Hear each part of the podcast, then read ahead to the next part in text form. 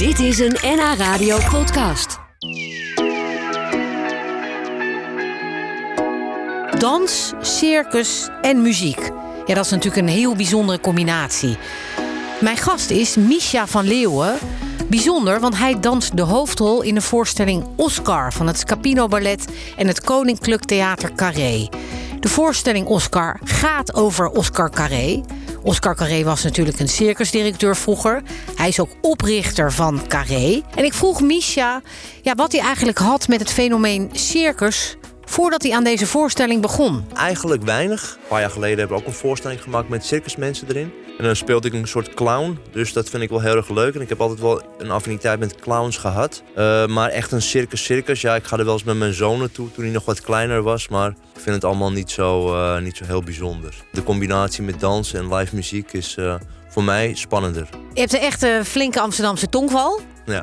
een stuk minder geworden al. Hoor. Oh, oké. Maar was je als Amsterdamse jongetje, reed je dan wel eens naar, langs Carré en dacht je... daar wil ik op een goede dag uh, staan? Ja, nou een beetje om de hoek opgegroeid in Oost. Uh, Populierenweg. Mijn eerste amateur balletschooltje zat op de Wieboudstraat. Uh, ik heb vroeger heel veel figuratie gedaan bij het Nationaal Ballet... omdat ik op de academie zat. en kwam je ook wel eens langs Carré. En dat was toch wel ja, heel mooi theater. Later voorstellingen wezen kijken. Als, gewoon als publiek zijnde.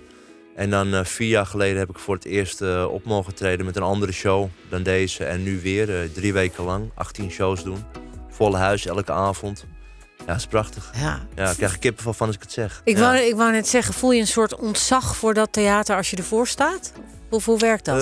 nou, het is, het is vooral in mijn beleving gewoon het mooiste theater van Nederland. Waarom? De grote der aarde hebben daar gespeeld. Het is een soort mythisch gevoel erover. Het is, is gigantisch, is het. En de, overal, het is bijna een colosseum waar je in speelt. Met de mensen helemaal om je heen. Uh, het is anders dan een normaal theater. Genieten geblazen.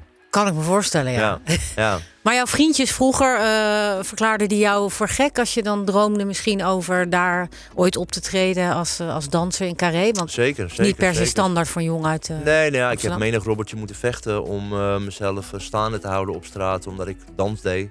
Dat was natuurlijk not done uh, voor jongetjes op straat. Want er was absoluut niet stoer? Nee, dat is helemaal niet stoer. Nee, nee, nee. nee. Uh, ja, voetballen was stoer of uh, dat soort dingen. Karate, judo. Ja. Balletdansen was niet stoer. Nee. Maar als je je dan ging uitschelden, dan, dan wist je wel mijn, even. liet je je lijf wel even spreken. Ja, ja dat klopt. Ja. Klopt, ja. Ben je gelukkig dat, het, dat jouw droom is uitgekomen of dat je bent waar je nu bent? Zeker, zeker. Ja, ik heb het gevoel dat ik nog nooit een baan heb gehad. Ah, dat ik is ben goed. bijna 45, dus uh, volgens mij doe ik het goed in mijn leven. Je zei al, daarvoor had ik eigenlijk niet zoveel met Oscar Carré. Maar kun je ons eens meenemen wat voor een bijzondere man uh, dat was? Zeker. Nou ja, ik, ik, wist niet eens wie het was eigenlijk. Ik wist, ja, Carré, uh, ja, het was gewoon de naam van het theater, dacht ik altijd. Maar het kwam dus uit een familie. die man is, nou ja, die heeft voor elkaar gekregen om een een stenen circus te bouwen in Amsterdam. Nadat uh, een hout uh, was afgebrand. Uh, die man was nou ja, best wel een moeilijke man ook. Veel meegemaakt. Vrouwen verloren. kinderen.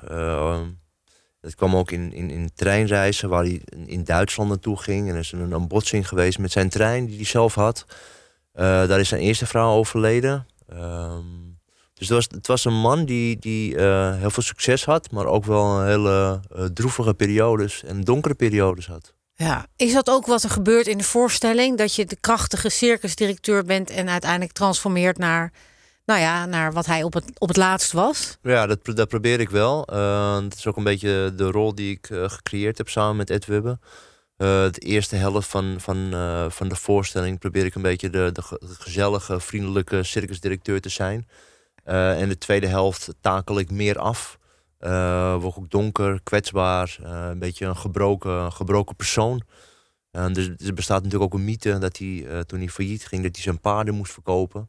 Maar dat hij dat niet over zijn hart kon krijgen, dus heeft hij het maar allemaal doodgeschoten in de duinen van Den Haag.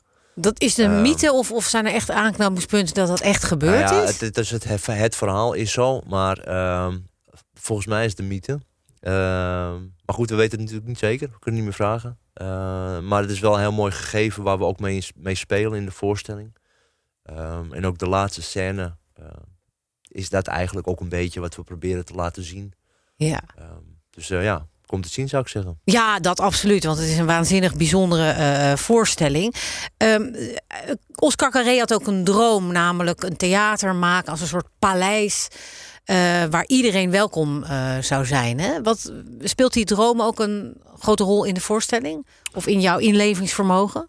Nee, eigenlijk, eigenlijk niet. Eh, het, is ook, het is ook niet echt een biografie over, over Oscar Carré zelf, maar het is meer een hommage naar de man toe. Dus we hebben delen of, of inspiratie gehaald van, van zijn verhaal eigenlijk, wat hij heeft geleefd. En wat, heeft, wat hij heeft meegemaakt. En daar hebben we dingen uitgepakt. Maar het is niet echt een verhaal-verhaal. Eh, het is heel veel dans, er is circus bij. eh, dus er zijn meer elementen van wat hij eigenlijk gedaan heeft, dan dat het echt autobiografisch is. Ja. Ik heb beelden gezien. Lijkt me een behoorlijk heftige voorstelling om te spelen. Eh, hoe vaak per week speel je hem? Ja, we spelen hem zes keer in vijf dagen. Dus we hebben woensdag, donderdag, vrijdag avondvoorstelling. We hebben zaterdag hebben we matinee en avondvoorstelling. En hebben we zondag hebben we nog een matinee. Wauw, maar dat lijkt me ontzettend pittig. Hoe ervaar jij dat? Dat is echt Ja, topsport. Pit, als pittig, ja. Wat zijn je zwaarste momenten? Ehm, het zwaarste moment, ja, de tweede helft is vooral voor mij fysiek zwaar. eh, maar de hele voorstelling is eigenlijk mentaal wel een uitputtingsslag. Het is ook geen eh, vrolijke voorstelling, hoe die eindigt voor mij. Het is ook wel zwaar. Ehm dat komt ook bij kijken omdat eh, mijn eh, partner, mijn danspartner Bonnie Doets... eh, zij neemt na 30 jaar een beetje afscheid van, van Scapino, haar laatste grote première. Ed Wubbe gaat natuurlijk stoppen als artistiek leider. Ehm, dus het is wel een beetje het eind van het tijdperk.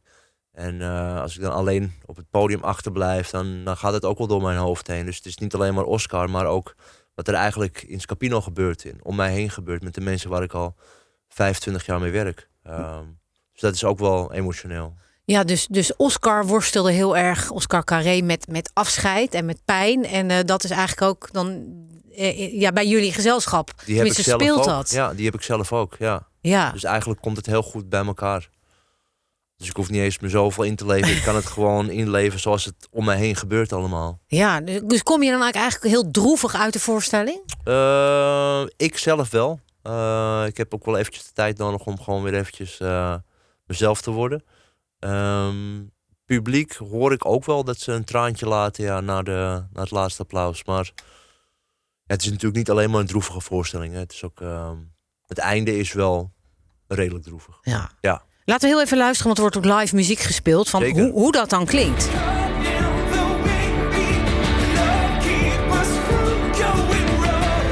Ik, ik zie je gezicht, je raakt meteen helemaal in de voorstelling. Ja, ja, het, is, eh, het is goed. Het is eh, een prachtige band ook. Leuke gasten. En, eh, Blauwzoen, hè? ja, ja, Ja. ja. ja, ja, ja. En hoe is het dan dat het live gespeeld wordt? Hoeveel voegt dat toe aan zo'n ja, zoveel voorstelling? beter. Ja, het is, live muziek is altijd veel beter dan de, dan de cd, vind ik zelf.